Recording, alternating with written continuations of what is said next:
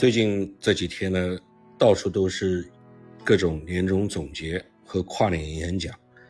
跨年演讲呢，我听过吴晓波的，也听过罗振宇的，也听过其他人的。总的印象最好呢是罗振宇的演讲，他的演讲能够把控全场，他把控节奏的能力，我觉得要略胜一筹。毕竟是前央视主持人的出身。但今年罗胖的演讲内容似乎更像。鸡汤更鸡汤一点，也确实是这样。由于口罩事件引起的经济下行都到这种程度了，我们每个人其实都需要一碗热气腾腾的鸡汤。我对对于财经作家们始终有一些比较另类的看法。坦白点说吧，我觉得他们肚子里边有干货的人其实并不多。对于财经类的人士而言，干货分两种，一种是技能，另一种是预测。这里的技能并不是指演讲技巧、文字表达技巧，而是干企业、干成一家企业、干成功一门事业的技能。在我看来，写几本书、做几年访问学者，其实并不是特别难获得的技能。当然，这本身也比较牛逼了，已经比较牛逼了。但是，这只要这件事只要一个人就可以完成，而干成一门事业却远不止这么简单。如果能够预测成功的话，那就更牛逼了。如果谁能够精准地预测到经济下行的尾声在哪个时间点，转折腾飞的起点又是在哪里，那他不赚钱都难。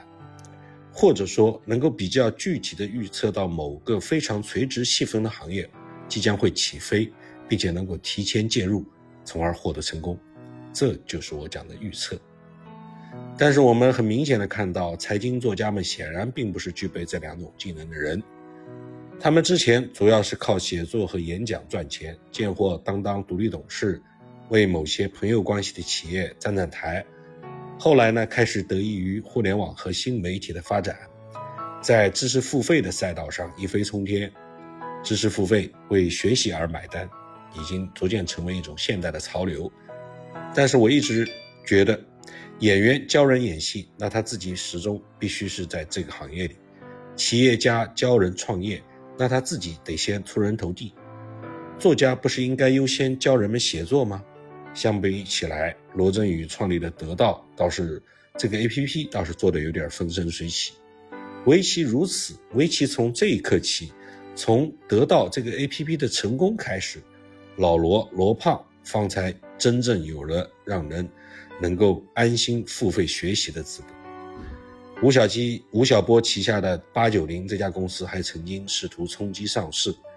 这是一家以知识付费为外皮，内力里其实不知道是一个是 IP 公司还是广告公司的什么样的一个东西。它的持续性、可持续性发展本来就是一个问题。这家公司的年度营收一直在一个亿上下徘徊，尽管利润率非常之可观，但是风险其实也是巨大的。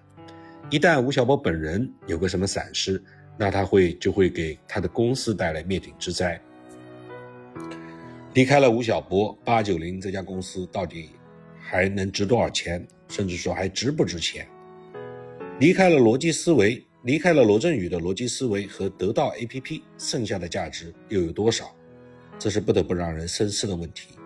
这些公司其实闷声大发财的挣钱就好了，何必要冒那么大的风险，拼死拼活的要上市呢？吴晓波同志从新华社浙江分社做记者开始，后来发展的成功起来，开始买岛、做五九、创立公众号，担任上市公司独董。但是他的主业到底是什么？投资人、作家、企业家，还是如其所标榜的学者？这样的知识博主，你付钱学他的什么呢？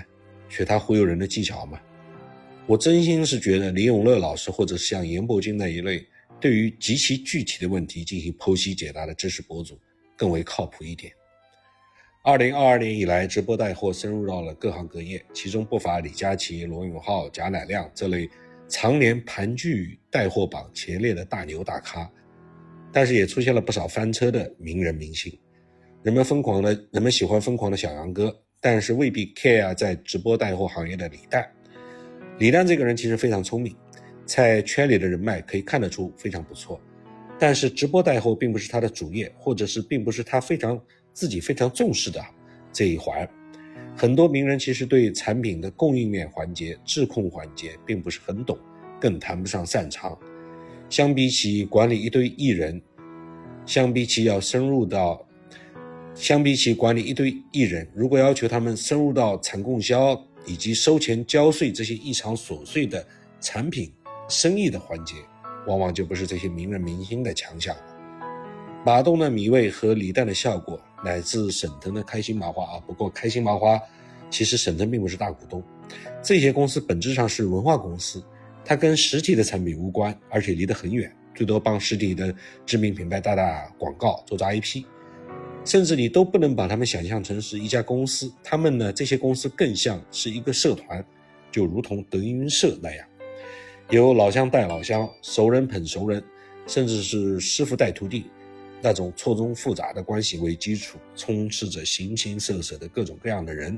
当然，这些人呢有一个共同点，那就是每个人都有自己的绝活比如说李诞善于传局，沈腾呢不但能传局，自己还能编、能导、能演。啊，这个已经扯远了啊。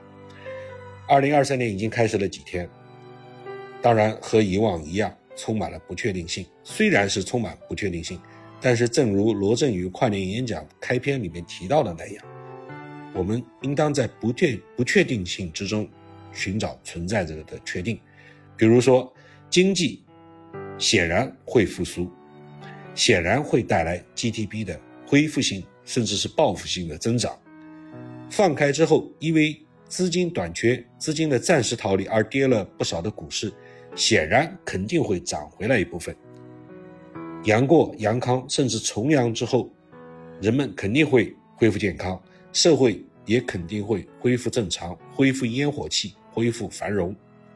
与其心有戚戚焉的只看那些空荡荡的大街和 shopping mall，倒不如确确实实、认认真真的思索一下，我们能干些什么，能从中得到一些什么。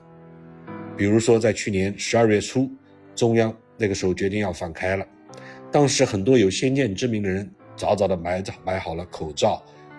药品、消毒用品以及一些生活必需品，而等到大家都反应过来来抢购退烧药、抢购抗原盒的时候，抗原试剂盒已经从最初的一块钱一支都没人买，涨到了四五块钱，甚至五六块钱一支，还供不应求。